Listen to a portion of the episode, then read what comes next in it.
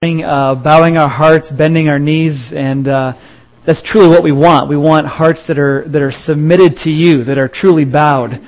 But we also want to remember that there are people around the world right now that are also bowing their hearts and bending their knees, and and some of them are, be, are being led by our missionaries. And so I also want to remember to pray for our missionaries who who are leading people towards you and and are helping them bow their hearts and bend their knees. In particular, I want to pray for Amanda Miller this morning that you would just Bless her ministry in France, God, for these, these two people that she's mentioned, um, uh, for, for Joanna and Johan that she says, pray for their salvation. We pray that they would see your light, that you would shine on them and they would receive the gospel. I pray you lead her and, and the people she's ministering with to the right people to speak with, to plant seeds, that they'd see fruit from their effort there. And I pray they'd, they'd have great times in your word, that you would strengthen them uh, through through their own personal time connecting with you in Scripture and in prayer. So we pray for her. We pray for our other missionaries that you would just bless them and and continue to use them. We we also thank you that uh, Rob Ribby came back safely from India. Um, thank you for all of the, the great things you did in his life over there. We look forward to hearing about the things that he has to praise you for as we hear stories, as we hear just the mighty things that you've done. So now as we want to, we want to look to your word, we want to we want to understand it. We want to listen. We want to hear with our hearts what you want to say to us this morning. We give this time to you in Christ's name. Amen. Good morning.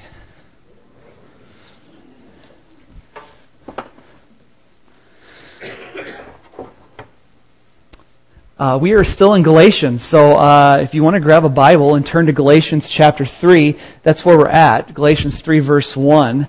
Uh, so if you want to do that, there's also uh, there's also notes in your bulletin, so you can pull that out if you want to follow along that way. Um, fill in the blanks as we go. a few years ago, I was preaching a sermon. I don't remember what sermon it was, but I remember I remember inviting people to accept Christ, and there was a man in the back who did. And I met him that Sunday. I went back and shook his hand, asked who he was, and we talked for a few minutes. But it was clear that he had received Christ that Sunday, and, and so we, we had conversed about it.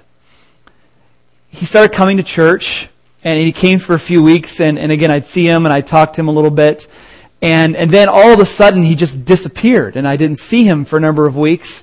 And I, I started asking people that kind of sat in his area, you know, do, do you know who this person was? I, I don't have his phone number. He never really made contact with the church that way. And it took me a while to figure out somebody that actually knew him. Finally, I discovered someone that kind of knew him personally. And I said, so, so what happened? What happened to him? Where, where's he at? And they said, oh, well, I, I work with him. I think that was it. It was a work relationship. And he just said, uh, you know, the, the Christian life is it's just too hard. It's too hard to live the way I'm supposed to live. So I, I can't do this anymore.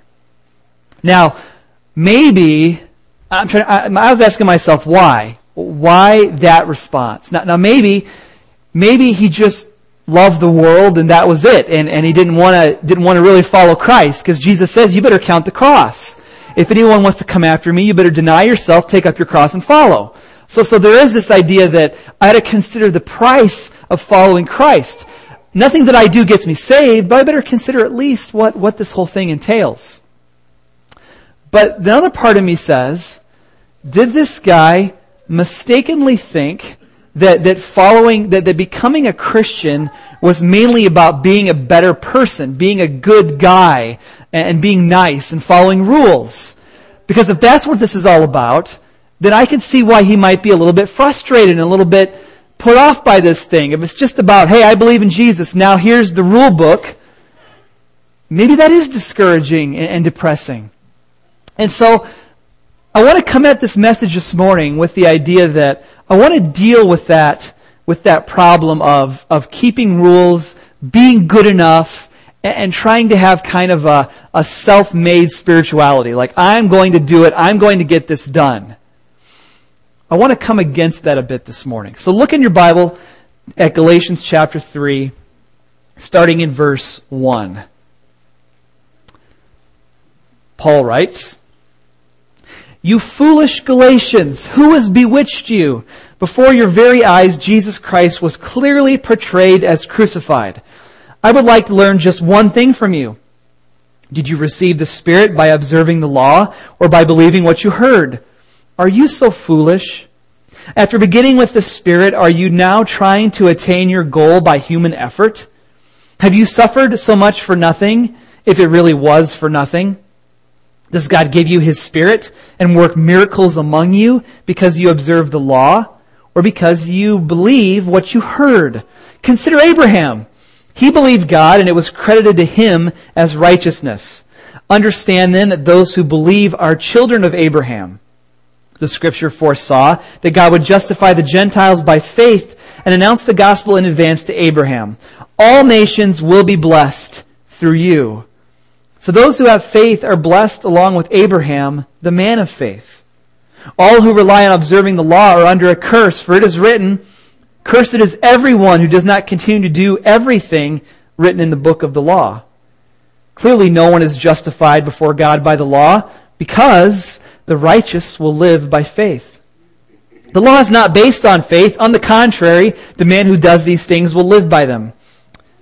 Christ redeemed us from the curse of the law by becoming a curse for us, for it is written, Cursed is everyone who is hung on a tree.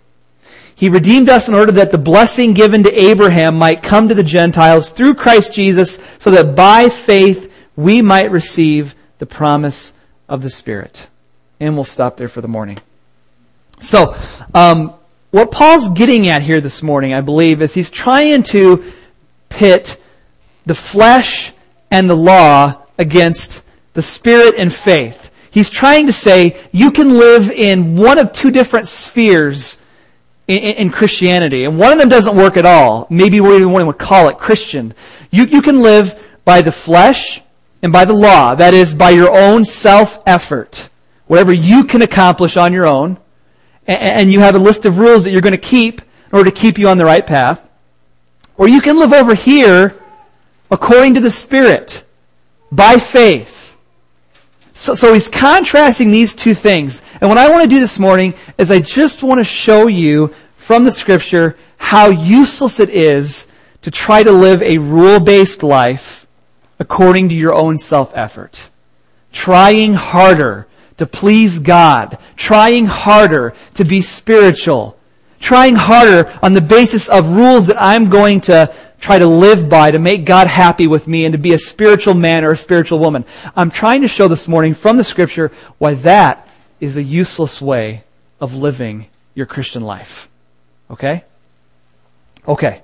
So, first of all, number one, if you have your notes, you can look at that. Number one, life according to rules and life according to self-effort is useless because, number one, we're being fooled by somebody.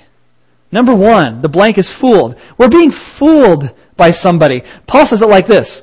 You foolish Galatians, verse 1. Who has bewitched you? Who put a spell on you? Now, now we know there were people that came into the Galatian church and started to tell the church, we know you believe in Jesus, but you really need Jesus plus the law. That's how you really are saved. And Paul says, no, no, you add the law and you've messed everything up. It's just Jesus alone.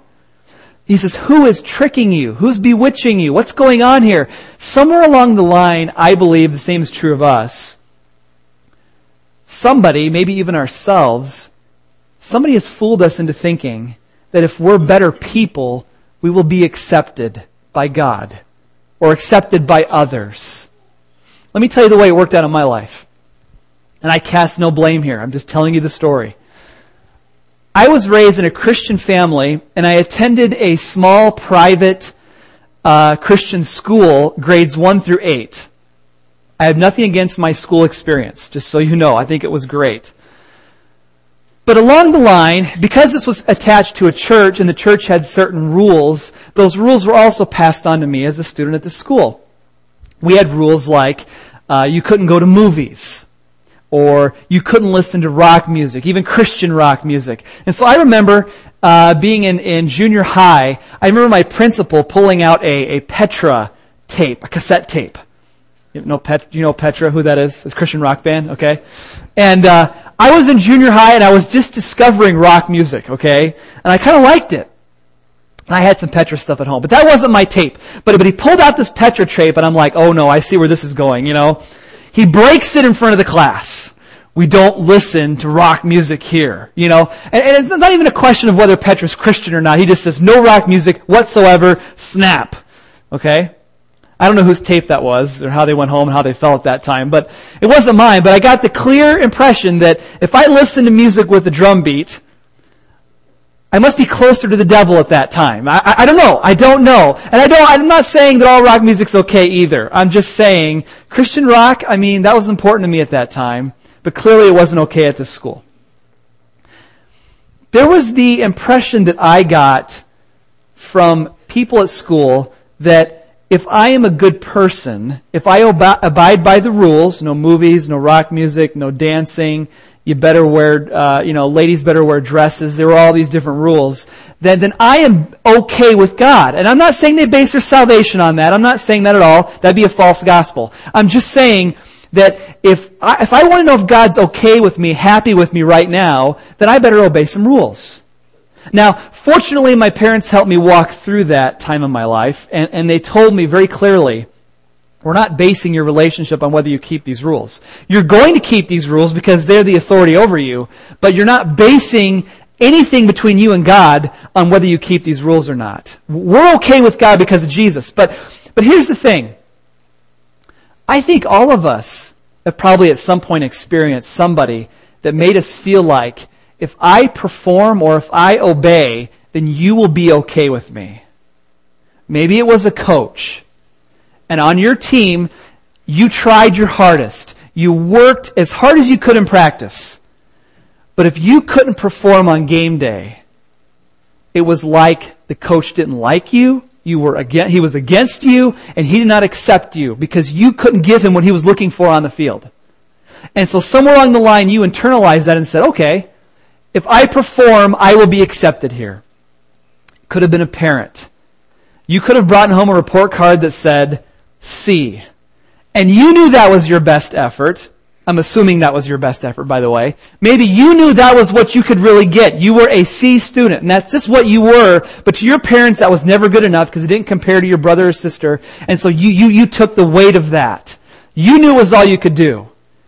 And you also felt like if you couldn't get to the B or A range, you weren't accepted by your parents. I don't know. But I know we have a tendency as humans to say, if you don't perform, then I'm withholding affection. There's something in us that does that, and it's ugly. It's really ugly. If you've ever been in a situation like that, my thinking is you've probably been tempted to think, if my parents treat me like that, if my coach treats me like that, if my teacher treats me like that, I wonder if God treats me like that. So let me ask you this. When you do something good for somebody, if you slip $20 in someone's mailbox because you knew that groceries were tight for them that week, do you feel like God loves you more? And if you do, are you basing that on what you've done? Does God love us more when we act good? The answer, of course, is no. But self-made spirituality says, I'll be good and God will love me more for it. That is not the walk of faith. That is uh, the walk of self-effort. Okay, um, Jesus said it like this. You have the verse in front of you, Matthew 23, 15. Woe to you, teachers of the law and Pharisees, you hypocrites. You travel over land and sea to make, win one single convert. And when he becomes one, you make him twice as much a son of hell as you are. Ultimately, when we teach people to be good, to please God, if we go that far, that far, that extreme, we are sending people to hell, Jesus is saying.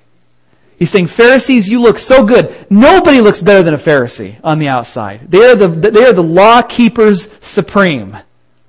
And yet when they make converts, they make converts that look good, but they're going to hell.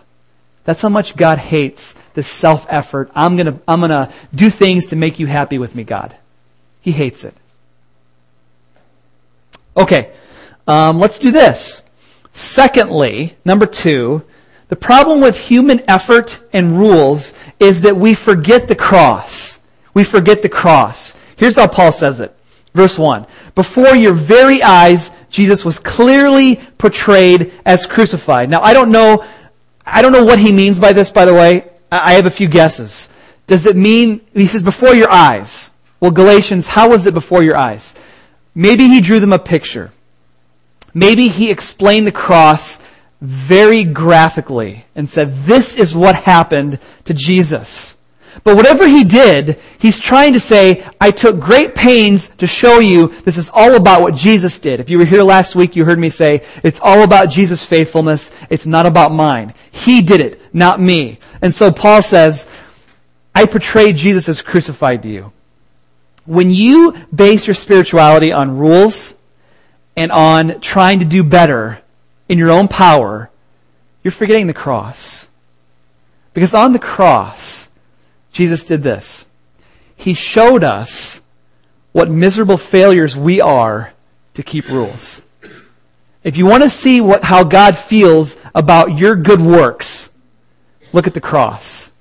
They don't get you anywhere. All the things that you have done in life put Jesus on the cross.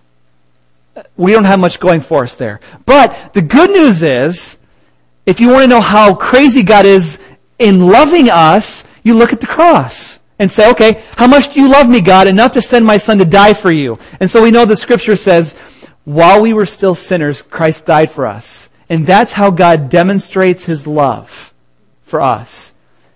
How does God demonstrate his love for us? Christ died. He doesn't demonstrate it because we've been really good people. He demonstrates it because he loves. He loves us because he loves us. And he showed it by sending his son. You can't earn any more of it. You can't make him love you more. So it's very dangerous to start saying, I'm going to base my spirituality on what I do in making God pleased with me. If you go that direction, this is probably what happens to you. When you forget the cross, you kind of become on a roller coaster. You know, if you have a bad day, you're at the bottom and you feel terrible about yourself because you messed up. And God must be, must be very angry with you and he's about to smite you. if you do good, you're on the, on the upper part here. And God's happy with you. Life is good. And God's gonna bless you because you've been a good person, you know. And by the way, I do know obedience does bring blessing. That's a biblical concept. Don't think I'm disagreeing with that. But, but there's a, there's an idea where we think we earned it. I earned it. I talked to one guy, I talked to one guy who pursued purity in his relationship with his fiance. Purity. He got married. And he thought, because they were pure before marriage, that God was not going to let them have marital problems. Because they were pure. But I'm afraid that's not how it works. You can be as pure as you want, and that will honor God, and that will be a great testimony, and that may even help draw people towards Christ. But that doesn't guarantee smooth marriage. God's not making a deal here with us. If you're good, I'll be good to you. We'll make a deal. He doesn't do it like that.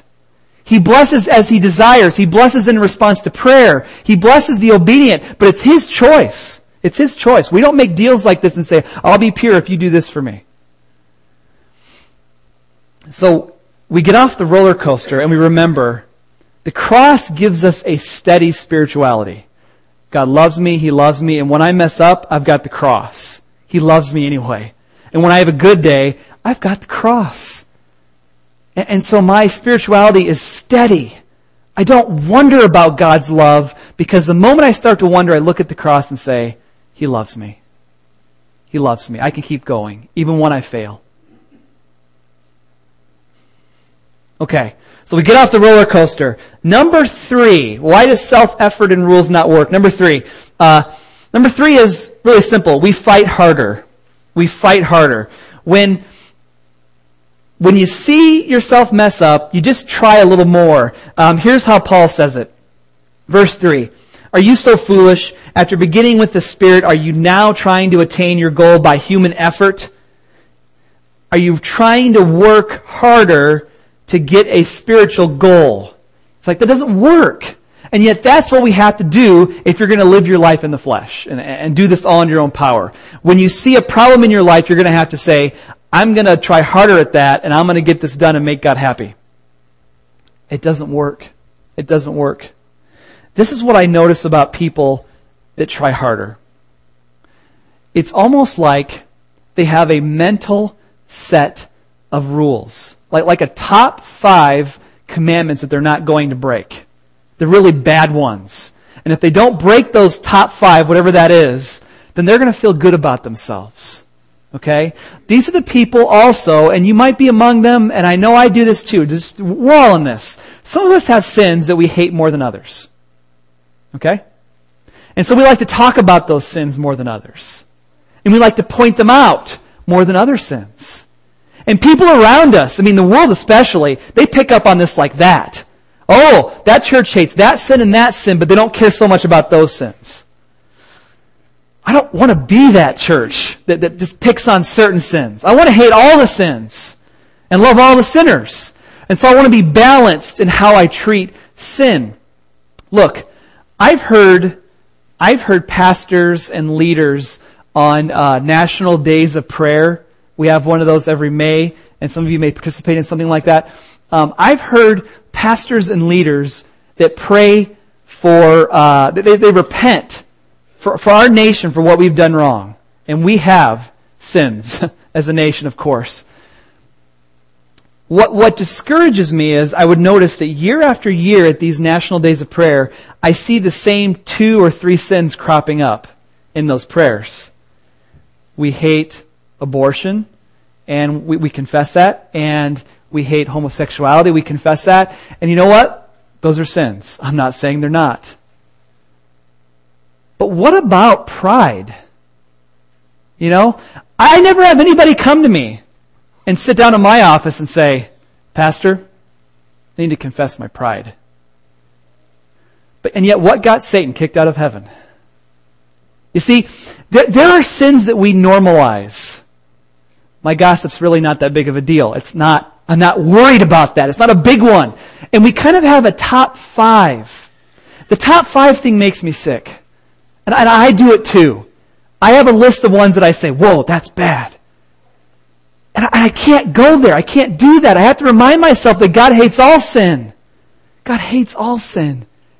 And the moment that I start creating my top five list and start saying, I didn't do these things, that's pride. That's my own pride. This is, I'm a pretty good person most of the time. That's pride. Typically, when you have sins that you hate more than others, you really de emphasize other sins in your life. You just don't even worry about them. And that concerns me because it's the sins underneath the surface that are killing you. It's those ones you got to worry about. Most of us won't commit our top five anyway if we can help it. uh, Jesus says in Matthew 5:20. I love the way he says it.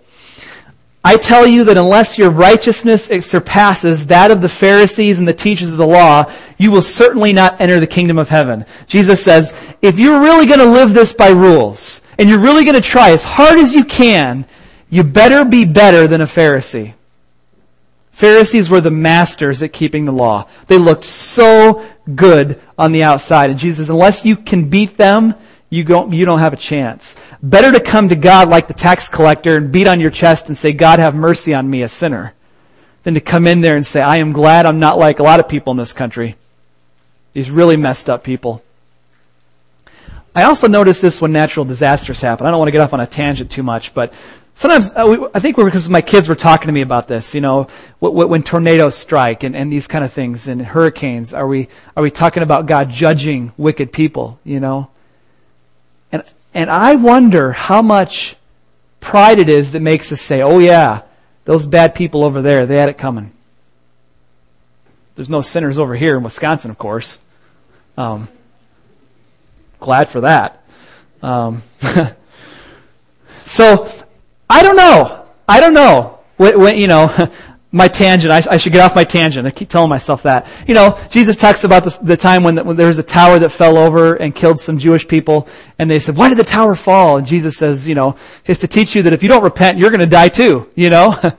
I mean, that, that's the story. When natural disasters happen and people die and we want to say, oh, they were wicked. The point is we're all wicked. And, and I deserve to die in that too. That's the point. Okay. Tangents over. Number four. Um, self-made religion, self-made effort, and, and rules don't work because number four, we forfeit amazing acts of the Spirit. We forfeit amazing acts of the Spirit. Here's the way Paul says it. Verse 5 Does God give you His Spirit and work miracles among you because you observe the law or because you believe what you heard? We forfeit the Spirit doing amazing things because we think we can do it on our own power. Uh, 1 Thessalonians 1 5 that's in your notes there says, Our gospel came to you not simply with words, but with power, with the Holy Spirit, with deep conviction. You know how we lived among you for your sake. He's saying, the Spirit got you into this thing. The Spirit did an amazing thing the day you got saved. He washed you clean. He enlightened your eyes to see Jesus as He truly is. And then you responded in faith and said, I'll take that. And when the Spirit did that, that was a miracle. And the Spirit does other miraculous things. God listens when you pray. If you doubt that, come to cross training after church, after this service. I mean, we talk about prayer, we pray together. God does amazing things when you pray, miraculous things. And He doesn't do it because you earned it. He does it because He's gracious with His people. He does it on the basis of the fact that we've been united to Christ and we please Him in every way because Jesus pleases Him in every way. We've been crucified with Christ. And if Jesus makes God happy, we make God happy because we are united to Him. So do you want to see the Spirit do amazing things in your life? Do you want to see the Spirit help you conquer that sin that keeps coming back? Then you better depend heavily on the Spirit. You better not try to do it on your own. Self effort will not help you conquer that sin. But when you cooperate with the Spirit of God living in you, you will see victory in areas of your life that you will call miraculous. But there's a leaning on God. There's a dependence on God that has to happen. Let me make my conclusion then. We're coming to the end. Conclusion, last slide. The Christian life from beginning to end is to be lived by faith in the gospel. That's Paul's conclusion. Here's how he says it in the scripture. He says, Consider Abraham, verse 6. He believed God and it was credited to him as righteousness. Understand then that those who believe are children of Abraham. He uses Abraham as the ultimate example of being a man of faith. We're supposed to be like him because in Genesis 15, arguably the most important chapter in the whole Old Testament, Abraham has this encounter with God, and God says, I'm going to make you a great nation. I'm going to bless all people in the world through you. And it says Abraham believed him, and God said, That faith, I'm going to count that as righteousness in your account. Now, I'm not saying faith equals righteousness. I'm saying that when you have faith, God gives you righteousness. God says, I'm going to credit this to your account. I'm going to give you the righteousness of Christ. Just because you believe. So faith got you into the Christian life. Faith's going to see you through. Now you see the tightrope walker. I bet you've been wondering the whole time why that's up there. There was a famous tightrope walker named Charles Blondin. I don't know if I'm saying that right. He was, he was a French guy. Like him already. And, uh, he, uh, he would walk across Niagara Falls and uh, he, he, he kept doing this over and over. It, this was the late 1800s. And after a while, he started to do new tricks over Niagara Falls. So he would go out there blindfolded across a tightrope. That wasn't good enough. So he would go out and, and stand on a chair. You know, one leg of the chair is on the tightrope, and he would stand on that. Another time he went out there and he cooked an omelet. I don't know how he did that, but he cooked an omelet on the tightrope in the middle. There was another trick where he took his manager on his shoulders. And the manager and he, that manager, I mean, that's a good manager when you believe in your person that well, you know. Takes the manager on his shoulders and walks out on Niagara Falls on the tightrope. Now this never happened, but imagine this, if it did. Imagine the first time the manager got on Charles Blondin's shoulders and they started to take him out there. Imagine if the manager said, wait a minute, this is scaring me. you need to let me down. I'll finish this on my own. All right? Just imagine that. You would say, that's crazy. That's insane. That's suicide. You're not the professional. You get back up on his shoulders and finish the walk that way. That's what Paul's going for here in this passage. He's trying to say, you started this Christian life by faith. There was a moment where you put your trust in Jesus. Jesus, save me. Jesus, I can't do it on my own. I need your forgiveness. I need your help. I can't change my life. I can't transform. And Jesus said, okay, I'll transform you. And he did. And Paul's saying at some point, you're walking across the, the high wire here, and, and you're saying, but I'll start doing it on my own now. I'll take it from here. That doesn't work. It doesn't work. It's not, faith is not something that you focus on when you get into the faith and when you end, you know, your, your, your life. I, I know that's what some people think because they start by believing in Jesus and on their deathbed one day, they'll, they'll say, I believe Jesus, I'm going to go to heaven, and, and they, they get back into that faith thing. But everything in the middle is supposed to be lived that way as well. I can't do this on my own. If I try to live according to your rules, I'm under a curse. I'll fail miserably. So I rely on you, Jesus to help me. By the way, if you wonder what I really think about the law and what the scripture teaches about the law, you should have been here last week. So if you're here this week and you're like, what do you think about the law then? What do we do with it? Uh, listen to last week's sermon online and, and you'll kind of catch up a little bit. All I'm saying is, we do read the law, we do study the rules of God, but that's not what we live our life by. Parents, uh, I, I included a verse in your notes just for you and so your kids can see this too, just so no one misunderstands me.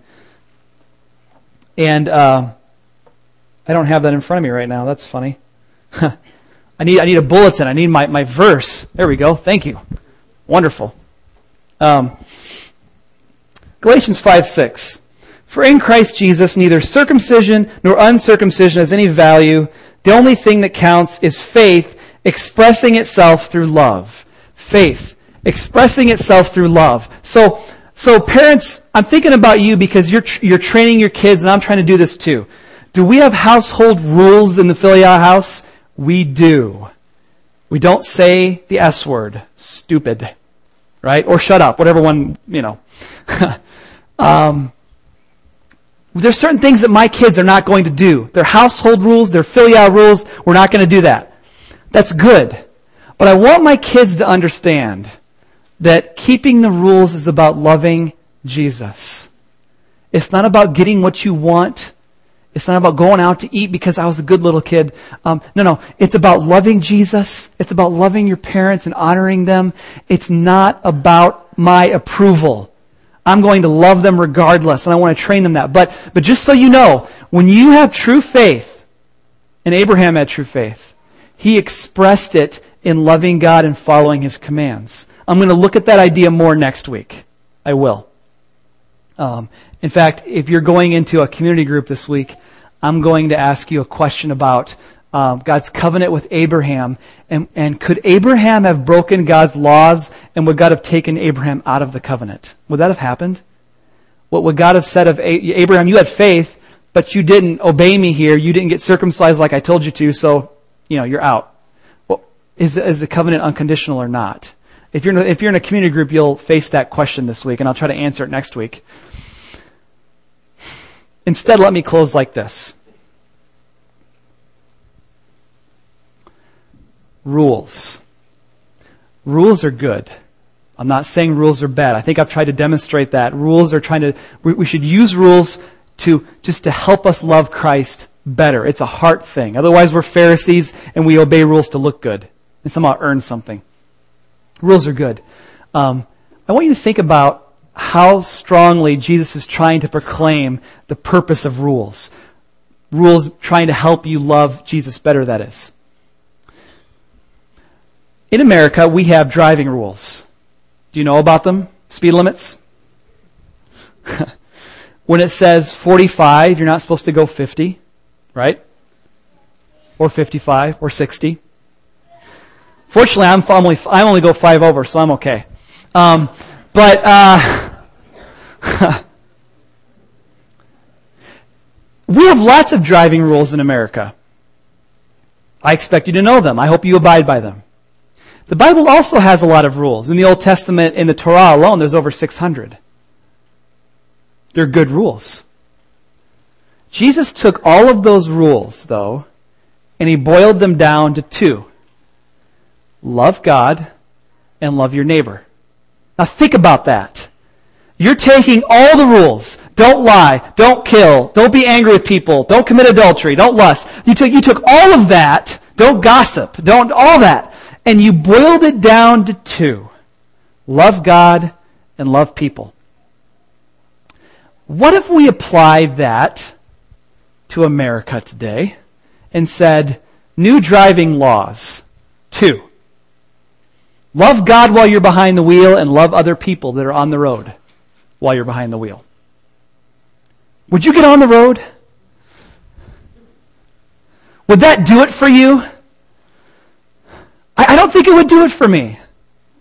I think I want people driving to know this is the speed limit, we've posted it, and it's not enough for you to be driving and say, I'm going to drive at a safe speed that's not going to hurt anybody else. No, I want the speed limit up there. I want the stop sign there to know who gets to go first. I count on these laws.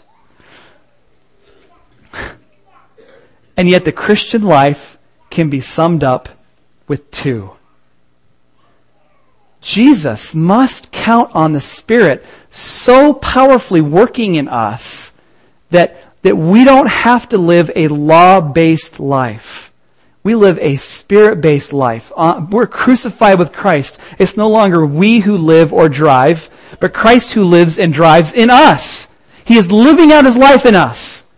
And it's helpful to look at the rules and review them, but we don't live by them. We live beyond them. We go beyond it. It's not just about not killing. It's not, not being angry with people. It's not having unforgiveness towards people. It, it goes beyond the law. It, it goes towards loving people. It's not just that I'm tolerating people that drive me crazy. It's that I'm actively loving the people that drive me crazy. That's beyond the law. That's a spirit produced miracle when a self centered person like me can love somebody that drives me crazy.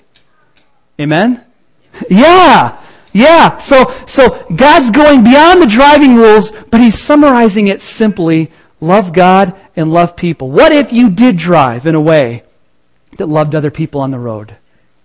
I doubt you'd be texting. We wouldn't even need that law because we just assume, oh, if I'm texting, I could cause an accident with somebody, and that wouldn't be very loving. You see, may your love for Christ consider the rules, not break them. Consider them, abide by them, obey them, but may they only be a part of your great love for Jesus Christ. May that be the fuel that keeps you going in your spiritual life. May the Spirit work in you powerfully. You either live by faith in the Spirit or you live by rules and self effort. Paul says, your choice. It's your choice. Let's pray.